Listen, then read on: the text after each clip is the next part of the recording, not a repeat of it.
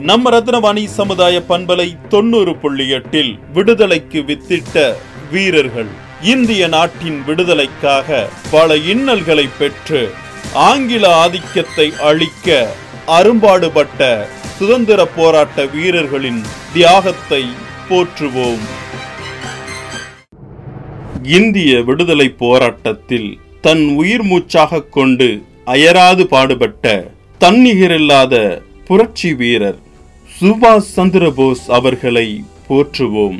ஒடிசா மாநிலம் பாரம்பரியம் பெருமை கொண்ட குடும்பத்தில் பிறந்தவர். பாப்டிஸ்ட் மிஷன் பள்ளியில் ஆரம்ப கல்வி கற்றார். கொல்கத்தா ரெவென்ஷா கல்லூரியில் உயர்கல்வி கற்றார். ஆன்மீகத்தில் ஈடுபாடு கொண்டு பதினாறு வயதில் வீட்டை விட்டு வெளியேறி குருவை தேடி அலைந்தார்.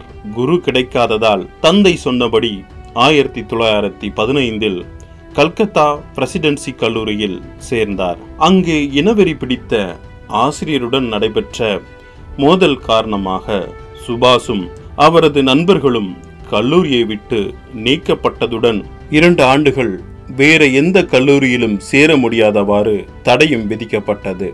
சி. ஆர். தாஸ் உதவியுடன் ஸ்காட்டிஷ் சர்ச் கல்லூரியில் சேர்ந்தார்.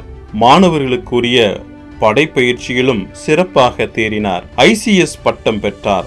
ஆனால் நாட்டை அடிமைப்படுத்தி வைத்திருக்கும் ஆங்கிலேயரிடம் வேலை பார்க்க கூடாது என்ற எண்ணத்தில் அந்த பதவியை லண்டனிலேயே துறந்தார். சுதந்திர போராட்டத்தில் ஈடுபட வேண்டும் என்ற தன் விருப்பம் குறித்து சி ஆர் தாஸுக்கு கடிதம் எழுதினார்.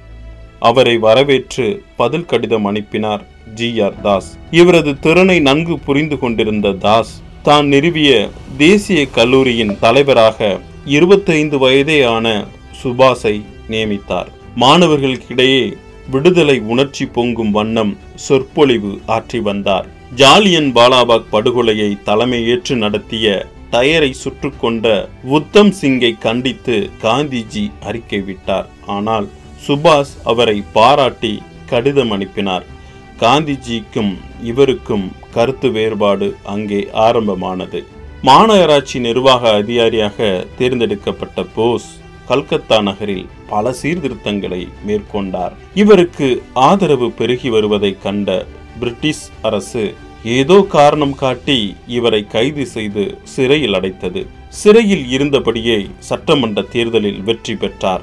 சிறையில் இருந்து வெளியே வந்து உடல்நிலை தேறிய பின்னர் ஐரோப்பிய நாடுகளுக்கு சுற்றுப்பயணம் செய்து இந்திய விடுதலைக்காக ஆதரவு திரட்டினார்.